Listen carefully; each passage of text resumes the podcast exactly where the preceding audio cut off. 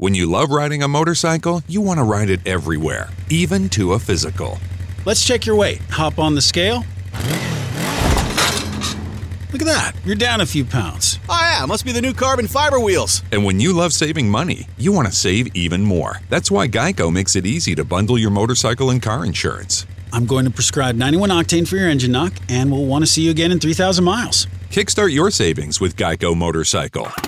Bundle and save on the things you love.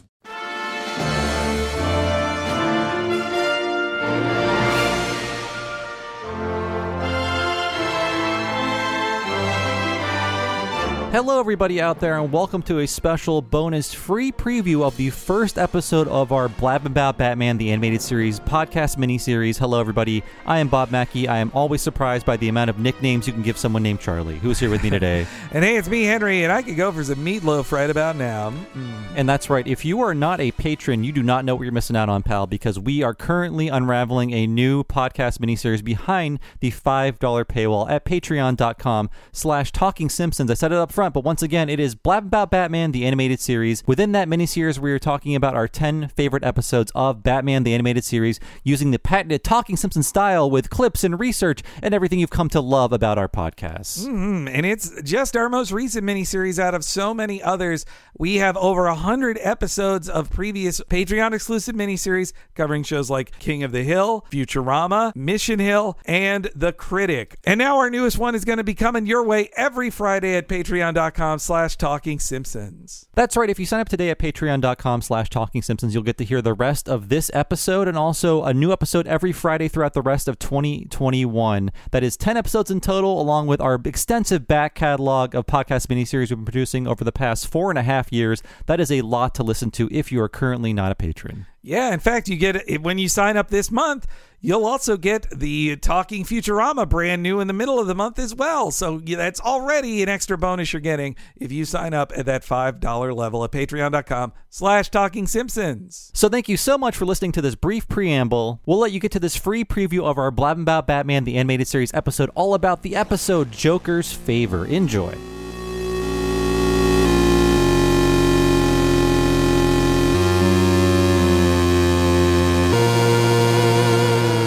Everybody, and welcome to Blabbing About Batman, the animated series, the number one podcast among crooks, weirdos, and geeks. I'm one of your hosts, the Wheat Loaf Enjoyer, Bob Mackey, and this is the Talking Simpsons Network's exploration of Batman, the animated series. Who is here with me today? Hey, it's Henry Gilbert, and it is to laugh, eh, Mr. B? And today's episode is Joker's Favor.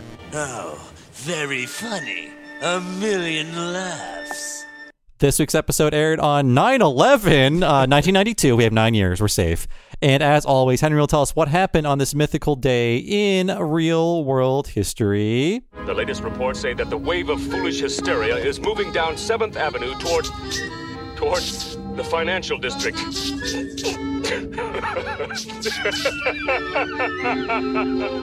Holy news, Bobby! Frank Zappa plays his final concert. Blade Runner's director's cut is released in theaters, and Dr. Mae Jemison becomes the first African American woman to travel into space. Wow, lots of big news. Again, this is a this is a safe 9/11. Yes, we, yeah, we have nine years before the Joker's ultimate trick. Oh God, it was re- it was, it was him all along. That's my conspiracy theory. uh, Blade Runner was actually re-released in the theaters in 1992. So uh, the director's cut got its uh, VHS release, but related to that, it had a small, you know, like art house Hmm. play of the director's cut, and I think this is the first of many, many, many, many, many director's cuts of it. I Hmm. think uh, I th- believe it was uh, 25th anniversary, so that would be 2007 is when I saw final cut of Blade Runner in theaters uh, when I uh, was still new to the Bay Area. Hmm.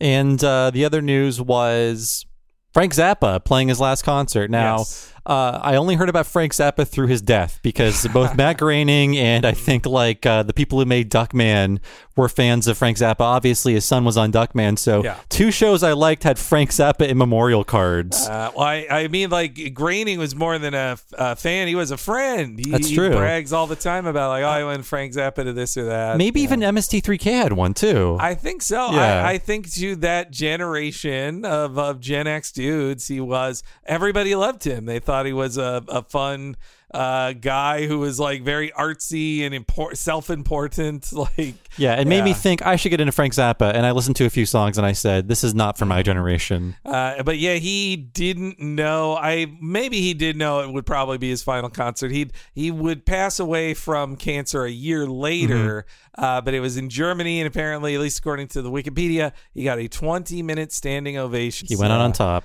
Yeah, and I guess I wonder if before or after that is when he recorded his part as the Pope in that Powdered Toast All Man right. episode. Save me. Yeah. Is that what he sounded like? I I think so. I think so. I and, think and what's this astronaut news that we have? uh, well, I mean, it's just you know back when back when we sent people into space all the time on the Columbia, and the uh, government paid for it. and the government paid for it. Oh yes, I mean, in a way, we are paying for Amazon and uh, other people to go to space. Yeah, except now it's like not even really space. Like Dr. Mae Jemison should be like, no, I went to fucking real space twenty something years before you did. That was Uh, not that Bush League suborbital crap. Yeah, yeah. Also, like I even looked into this, like in the aughts. You know, dudes went into space to the Russian space station all the time, but that, of course, the American media doesn't count that as like, oh, the first rich guy in space. Like rich guys were paying to go into space to the Russian space station tons of They, times. they made they made fun of Mir. They're like Yes, that crap yeah, in yeah, space. I know. I bet it's stupid and wrong. all the all these Xer and Boomer news guys, they can't let go of the uh, the space race stuff. It Mm-hmm. has to act like America's still number one in it. When we, uh, I mean, we're not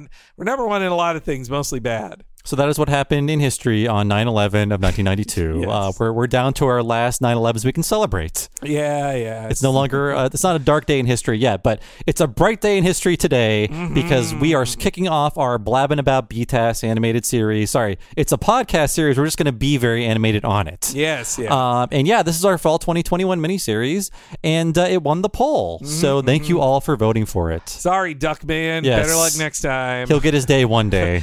Uh, but Batman beats Duckman as always in the Battle of the Detectives. It's true. Yeah, and, and we've covered Batman the animated series quite extensively already in our podcast careers, Mm-hmm. so it, it totally makes sense that this would win. You know, our our very first What a Cartoon podcast, Batman Heart of Ice. yeah, and it was our first What a Cartoon movie as well. yeah, the Mask of the Phantasm. Yes. Yeah. And I will say, because of that, I will not be covering the origin of the series on this podcast. If you want to hear all about it, check out the Heart of Ice and Almost Got Him podcast on the What a Cartoon feed. Mm, There's a whole bunch of behind the scenes info on that one. And yes, we'll be covering 10 episodes in total up until the end of 2021. And these are chosen by Henry and myself. We each chose five. There was no other scientific process. we just each went with our guts, and there was only one overlap in our own choices. And this was it, right? Yeah, yeah. This was the one. I mean, it's like what there are so many great jokery ones in here. You know, like we, for example, I almost picked Laughing Fish, but this is a better It version is. of that. And also, Laughing Fish is.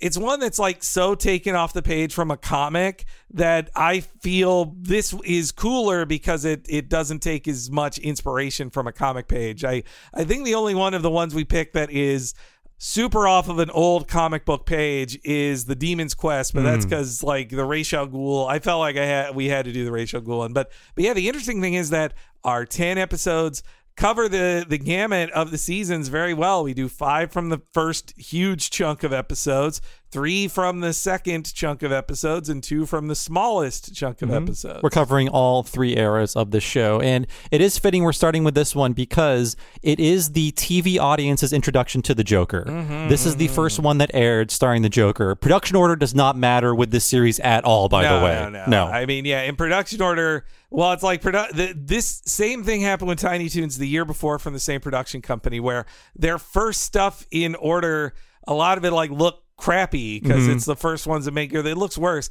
Like for for example, the first Joker episode in production order is Christmas with the Joker, which Yeah. is a fine written episode, but Kennedy Tunes and it was just not on the same page as Batman the animated series. Yeah, I mean it, it's kind of striking when on when you rent the DVDs. I think it goes like on leather wings and then Christmas with the Joker. Yes, two, yeah. like two episodes on very different ends of the Batman animated series spectrum. Mm-hmm. I, I and even though this is the opposite of how we do with Futurama, I prefer we're doing the air order Mm-hmm. on this one for sure. Yeah, there was never an intended order. It was like, okay, what is coming in from Korea or Japan?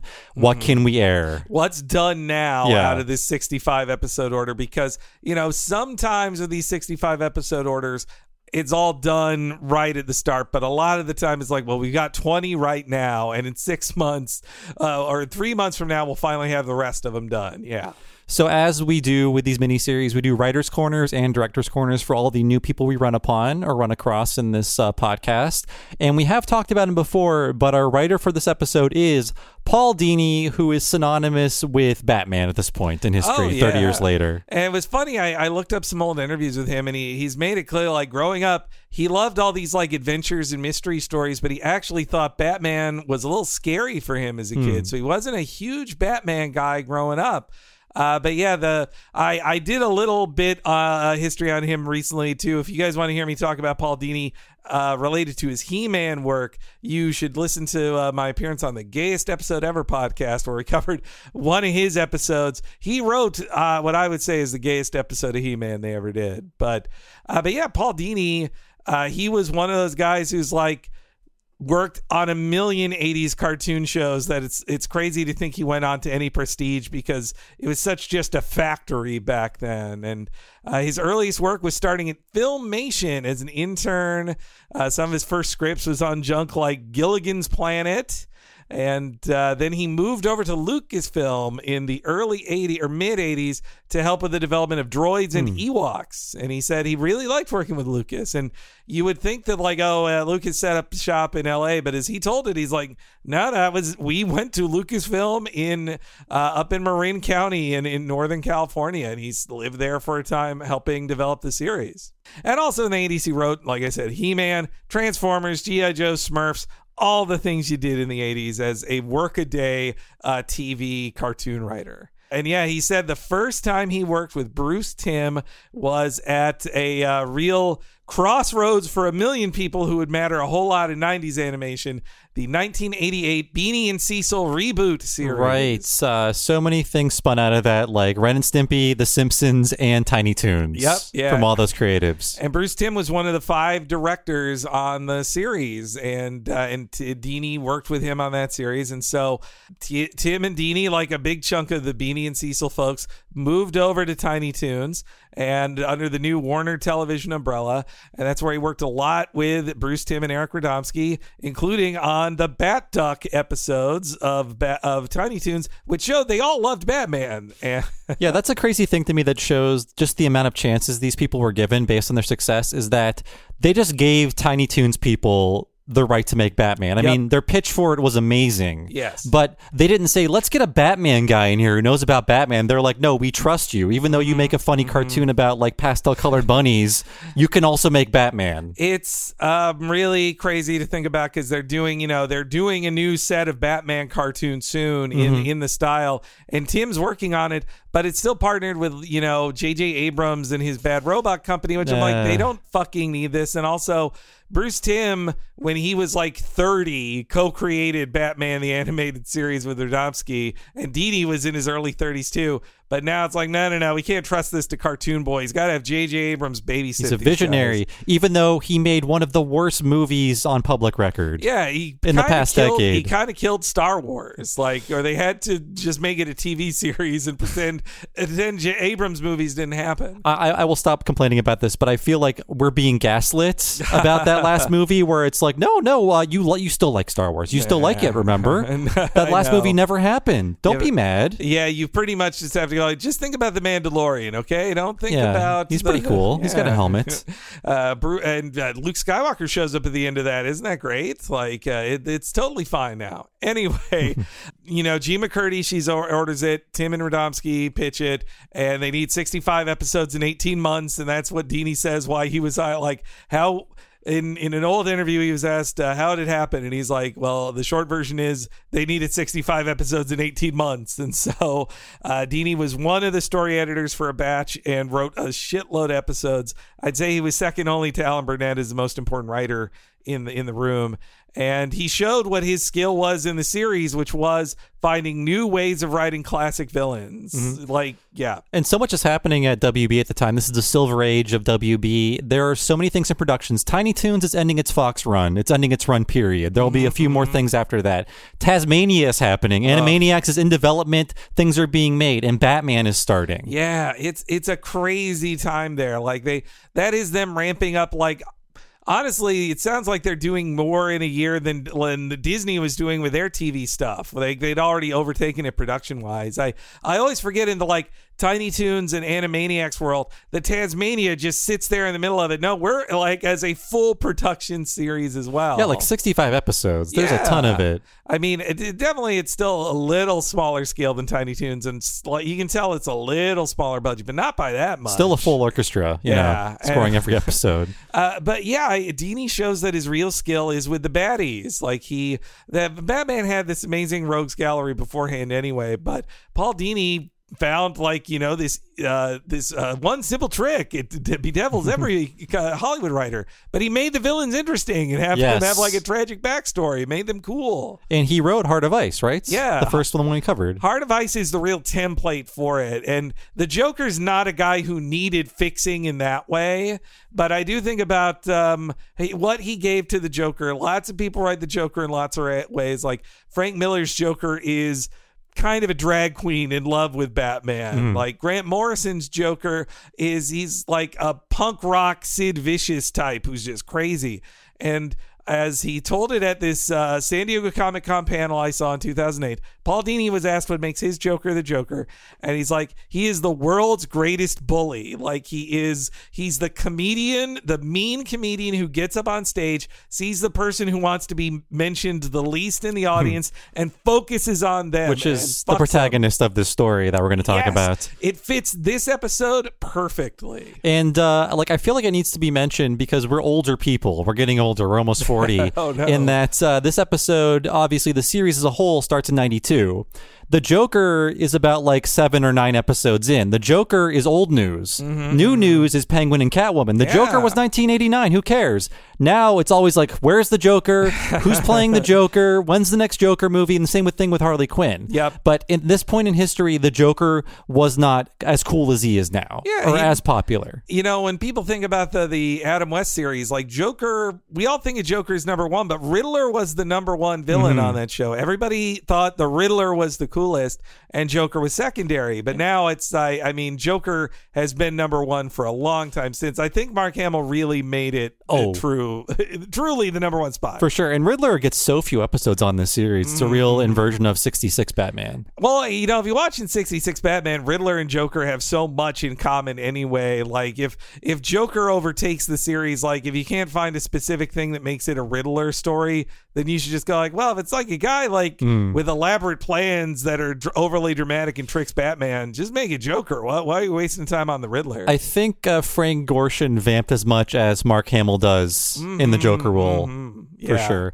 Uh, any more Paul Dini facts? I mean, we talked a lot about him on this network. I think he even wrote like the Freakazoid episode we did. Yeah, so this uh the Batman show is an interesting transition for him. So Tiny Toons wins Emmys and he gets his first Emmy on Tiny Toons. Batman wins Emmys and Batman becomes so big that he pretty much stops being a workaday guy for everything and he's like, "No, no, no. I'm just in this DC world. I'll work on Batman. Once Superman starts up at Kids WB, I'm working on Superman and Batman at the same time.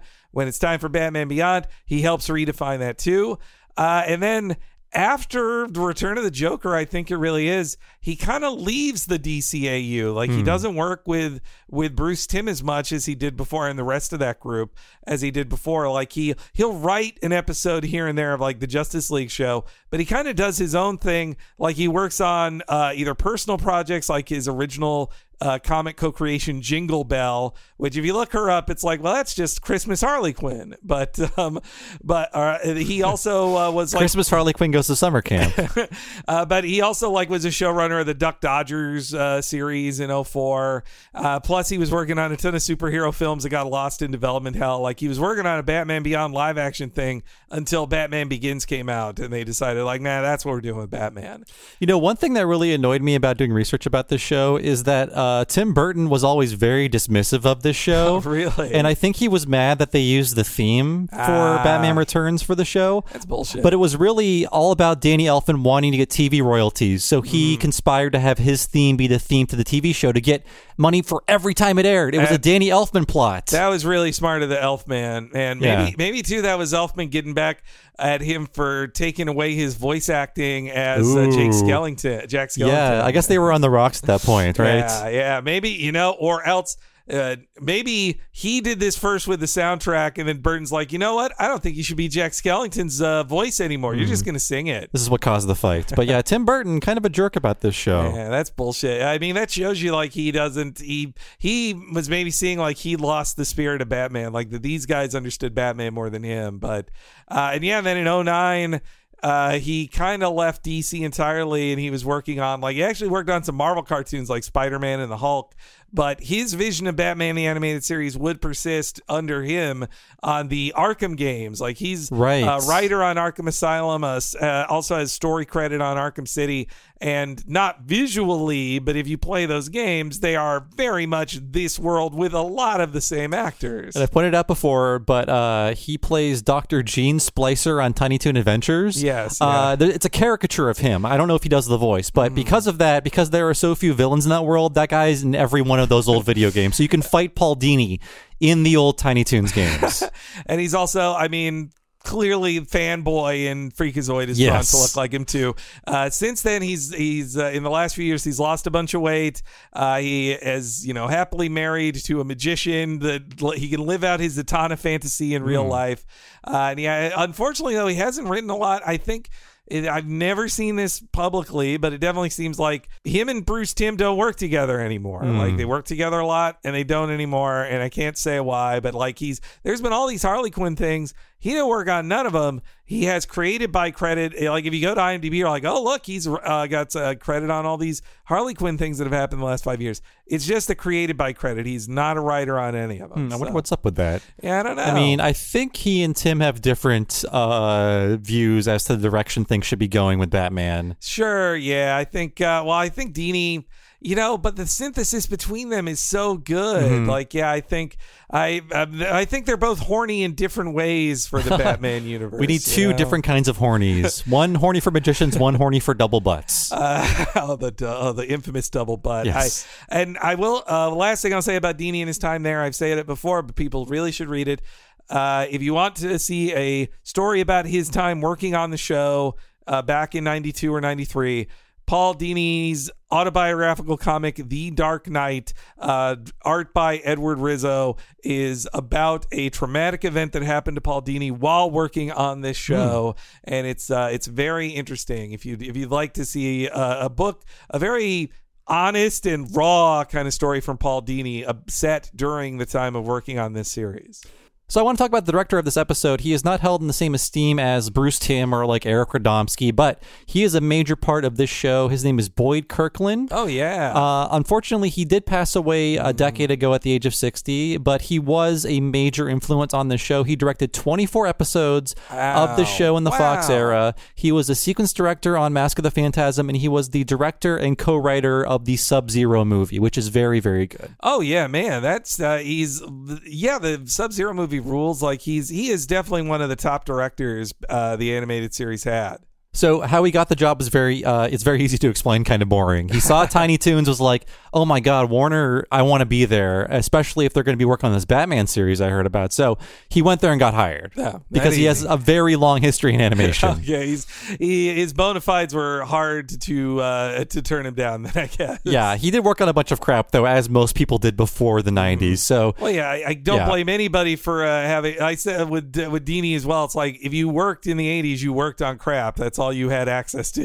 which is why he started in 1977 as a layout artist on Scooby's Laff-A-Lympics. I think one of the Ah. better shows. Yeah, I mean, of the Hanna Barbera output in '77, probably I think so. At least it, it was the Avengers Endgame of, Yeah. of Hanna Barbera. It was the Jellystone of its time. Yeah. Uh, so yes, he worked at Hanna Barbera up through the early '80s.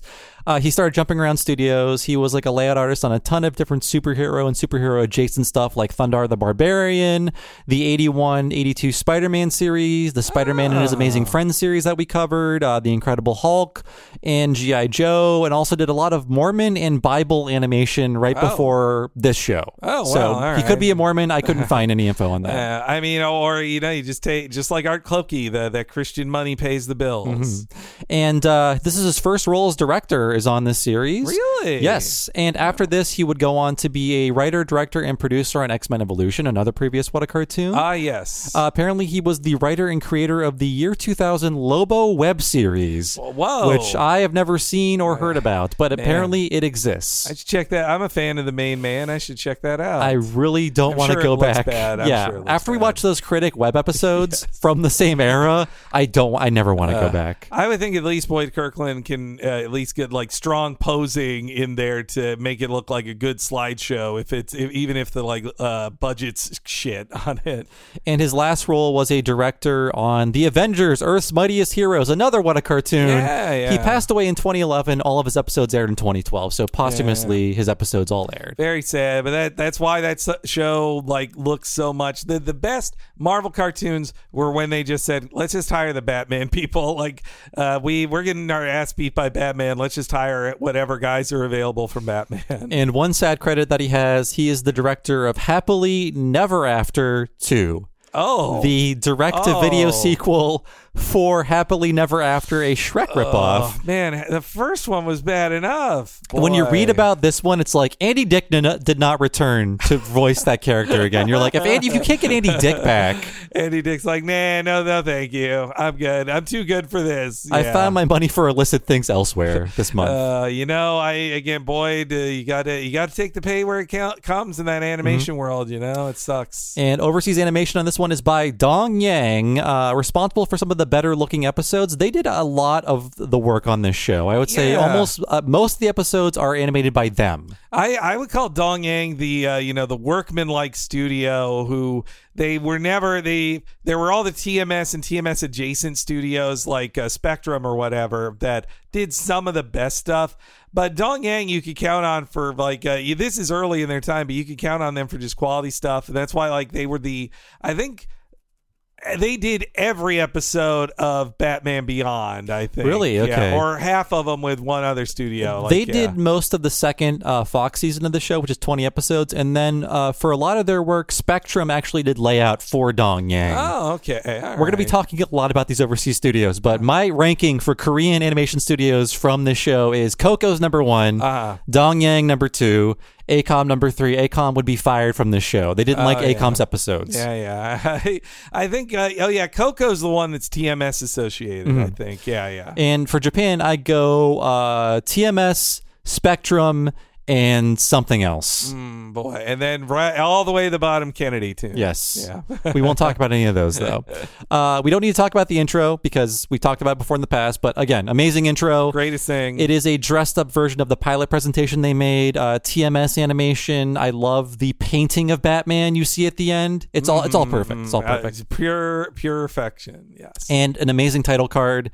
There are some very good title cards in this show. Some of them are not so good. This is one of the better ones where it just shows you everything about the episode in one image. The Joker's shadow looming over this picture of this family. so good. Yeah. Yeah. It tells it does tell you everything you need to know about it. Like it's the one you know when Radomski left uh, for the WB years that really uh, it hurt the show losing this stuff. Like it sets the tone. Like these these Yeah. are art unto themselves. They don't want to pay someone to spend two two days on a title card in the WB era, I guess. Uh, you know, it's always about tightening the belts Yeah. at WB. They're like, ah, any way we can do this cheaper? Can TMS only do two episodes this year? and you hear the uh, the Charlie Collins theme, which will be played with in many ways.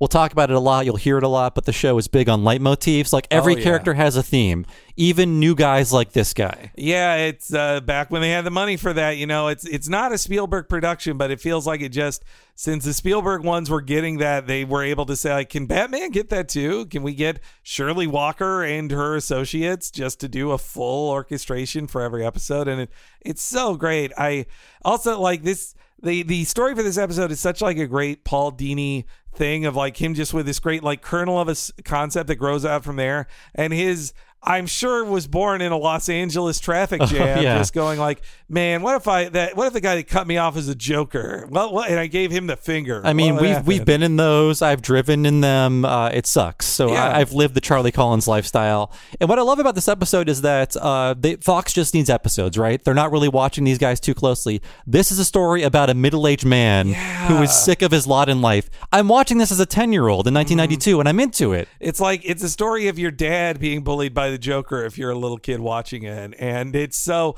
I, I can't believe they. Yeah, I feel like they get watched more closely afterwards. They wouldn't get to do these kind of stories, uh, like Batman.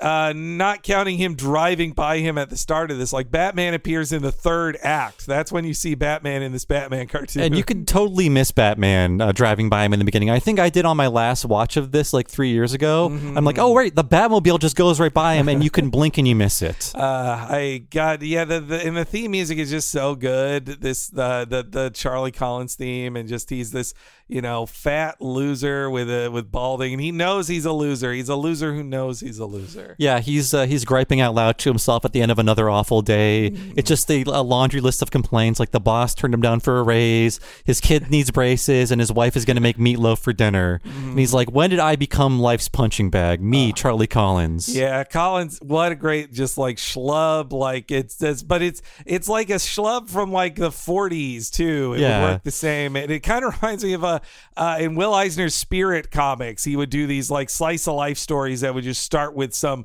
some poor schlub who then runs into the spirit. It, I, I get a feel for that here. Even though his license says 1991, we are not in the year 1991 in this show. No, no, no, no. I, I all the black and white TVs. Yeah. the- these these parties is such a uh, 40s party. all the clothing. Uh, Batman has a computer because he's Batman. So Charlie Collins played by Ed Begley Jr. because this series is great when it comes to casting character actors Mm-hmm. as uh, the characters in the show. They don't really stick with voice actors that often, actually. Yeah, it's pretty rare. If you if uh, that was very distracting to me watching. Like I, I flipped on the Creeper episode that's way at the end of the series, and that has you know a cartoon ass voice as the it's uh, Jeff Right. uh, Jeff Bennett. Jeff Bennett. Yeah. I was like, wow, uh, Jeff Bennett is a major role in this. That doesn't that makes me think the Creeper they actually were planning to do it as a series because like, well, we could get Jeff Bennett for a million episodes of Creeper if it gets if it gets spun off. He is available, but yeah, Ed Begley Jr. Uh, you might know him best from like the Christopher Guest movies. He's in all of those. He plays like uh, Sitwell in Arrested Development, the Yes, guy whose yeah. eyebrows are always falling off. Yes, the their rich uh, nemesis. Yeah, he's he's a guy who's in a million things. He's he's one of those character actors who's just like, oh, look at that. If you can't get William H Macy, Ed Begley Jr. is available. Uh, yeah, it's funny. He uh, most of the time plays like a, a crunchy do-gooder, which in real life he is like, Mm-hmm. uh, you know, a, very conservationist uh, theme guy. He's seen by the Aaron Sorkins of the world. He's seen as hard left by being like a kind of deep blue liberal. He's like a rich Hollywood liberal, but Yeah. he seems to be doing good. He's Ah, like yeah, yeah. he's been doing environmentalism since the seventies. So Yeah, and of course. Mm-hmm, he is a rich kid too. Like he was born. He's that junior ain't for nothing. His dad was in the industry. You know. Yes, the junior's there for a reason. He would go on to play uh, Doctor Peter Corso in Batman Beyond. Yeah, which uh, was another guy who's like a regular guy forced to do something by evil people. So kind,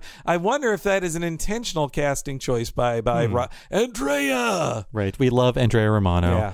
Uh, so uh, Charlie suffers three indignities on top of everything he suffered throughout the day. Where uh, the the ball game isn't playing because there's an escaped madman. Right? Who could that be? Uh, read the title card up front. You'll know. Yeah, that's that's so great. You're as a viewer, you're waiting for the Joker. You're like, when's the Joker going to show up? And you're watching this loser talk about it. And they have the, the baseball team in Gotham, the Gotham Knights. That's the oh, name of the okay. team. Fitting, Yeah. Mm-hmm. fitting. So uh, he's got to pull aside once as all the cops scream past him. Then the Batmobile is bearing down on him. He's got to pull aside again. And then this uh, station wagon with luggage on top of it cuts him off. My question is Did the Joker kill a family to steal this car? I always I think that absolutely. Yeah. I think I think Batman this shows that Batman also like messed up. Like Batman's going in the wrong direction. Joker's way behind him. I, I think upon watching it now, I don't think I noticed last time, but it, it might be there to signal like the Joker will hurt your family. Yeah. he's he's just done it to get this car. We don't know if they're alive or dead or who had to suffer to get this station wagon that was clearly on the way to some other destination. Yeah, I absolutely believe Joker murdered a family and is driving around in it. Uh, but but that's why if it was the Joker wagon, like if it was a purple car, the guy Yeah. would know it's a Joker and he wouldn't flip him off. I like that it's just a family car, this uh, unexpected place to find the Joker. So let's hear Charlie finally having it. Oh, that's it. No signal, no nothing. Just treat me like I don't exist. Sorry, comrade. Not this time.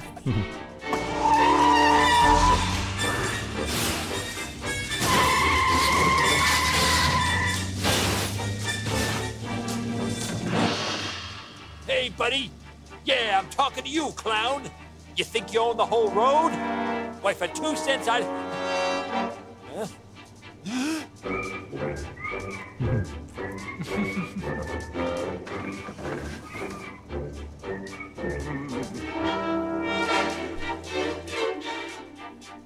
was the Joker.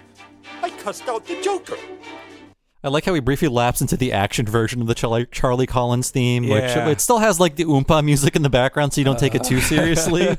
but uh, whatever that farty instrument is, is perfect for him. I yeah, it's uh, it's typical for a loser. I God the the look of Joker's grinning face at the guy, like when you see him reveal, like oh, what you get, like the Joker's grinning face says. I am so excited that I found a Yeah. victim to victimize. Like, oh boy, You've given me the chance to respond, sir, and I am in control. And yeah, I feel like uh, it was the kid-friendly version of this, but Charlie shaking his fist and then turning into a wave. I feel like Dini really wanted him to have him flip the Joker off and then turn it into a wave. Oh, yeah. because he's like, I cussed out the Joker. You didn't really cuss him out. You called him a clown. I I am certain that uh, they drew middle finger versions of that in the offices. Yes. I, I feel very sure of that. Yeah, I also just yeah cussed out. I mean, yeah, but but that way of saying like if I why for two cents, like what a perfect setup for a thing the Joker's gonna and the way the Joker just very relaxedly puts his hand up like he's like signaling I'm gonna move my car Yes. this lane now. Like, uh Charlie cannot escape the Joker. Uh, he's sweating. He jumps over a ton of lanes, careens towards the exit. I love the cool trails and the headlights and taillights they add. Yeah, they- not digital. Remember, not digital. They kind of drop that. Like Yeah. it's not a consi- there's many car chases after this and I I think in Mask of the Phantasm they do it, but it's it's pretty rare to see the tracking lights in later episodes. Yeah. So yeah, he's driving along this pitch black street. He thinks he loses the Joker, but then the Joker pulls out right in front of him. Oh, I would just T-bone the Joker if I was Yeah. Charlie. Just Give gun it it. shot. Like Yeah. you know what? If I die, we'll both die together. I but you know, he's he's just try- he doesn't want any trouble. Like also the great shadow work on both of their faces because they're all lit by just headlights. It's it's really good. So yeah, Charlie pulls away from the Joker, just blasts through this fence into a park. His car obviously just stalls out on the hill to make his bad day even worse. Yep, Another yeah. bad thing happened to him today, and he starts racing up this cliff. He runs out of breath, just slumps against the tree, and that's where the Joker finds him. Mm. There's your two cents. Now, what are you going to do to me? Listen, I'm I'm sorry, really. I, I had a bad day. Boss turned down my raise. And... Now, look, my rude friend. We can't have people cursing at each other on the freeway. It's simply not polite. Ah! Ah! I'm just going to have to teach you some manners. Please don't. I have a family, a wife, a little boy. Please, I'll do anything to make it up. Anything. Anything, says you. Uh huh. Okie dokie.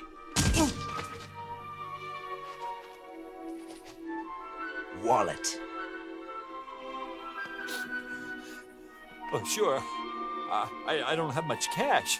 No, please, don't insult me. Charles Michael Collins. That's you. Lousy picture, though. Lousy. Address, height, weight, blah, blah, blah. Righty. Oh, chuckers. So that was the first time the uh, TV viewing audience saw this version of the Joker. that was his first uh, appearance, and Uh, yeah. different than the Nicholson version. Obviously, different than the uh, Romero version as well. a, a perfect introduction to him, man. Just he walks in like you. It's calibrating you for like you are terrified of this guy and his also his this is not a Joker origin story. Like they're not No. bothering with that. They're just like, you know who the Joker is. You're scared of him. Like uh, he's and he's not the clown prince of crime, uh, like goofball or anything. He's he's a terrifying guy who uh, like talks like just gets right in your face. and just broke out of jail. I, I love the framing of him because he is lit by his own car's headlights, standing on a hill above Charlie, lit from behind. So when Charlie looks up at him, he's like looking at God. Yeah, this thing that is so much more powerful and bigger than him. And his hat, I love hat Joker. You know, he doesn't always wear his hat, but it's such a great.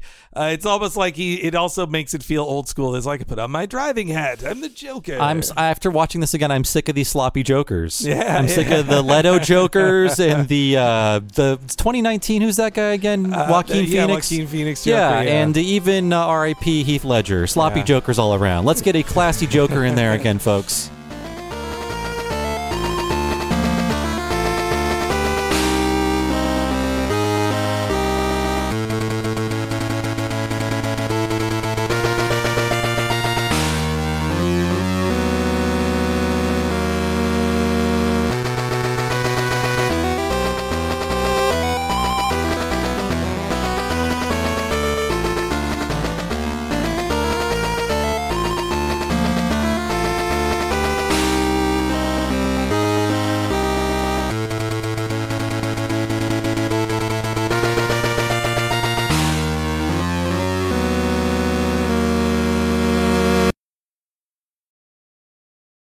If you own a vehicle with less than 200,000 miles and have an auto warranty about to expire or no warranty coverage at all, listen up. CarShield has a low-cost month-to-month vehicle protection plan that covers more parts than ever. Visit carshield.com/audio to find out how you could pay almost nothing for covered auto repairs. Drivers who activate this vehicle protection today will also receive free roadside assistance, free towing, and car rental options at no additional cost. Get your free quote today at carshield.com/audio. That's carshield.com/audio.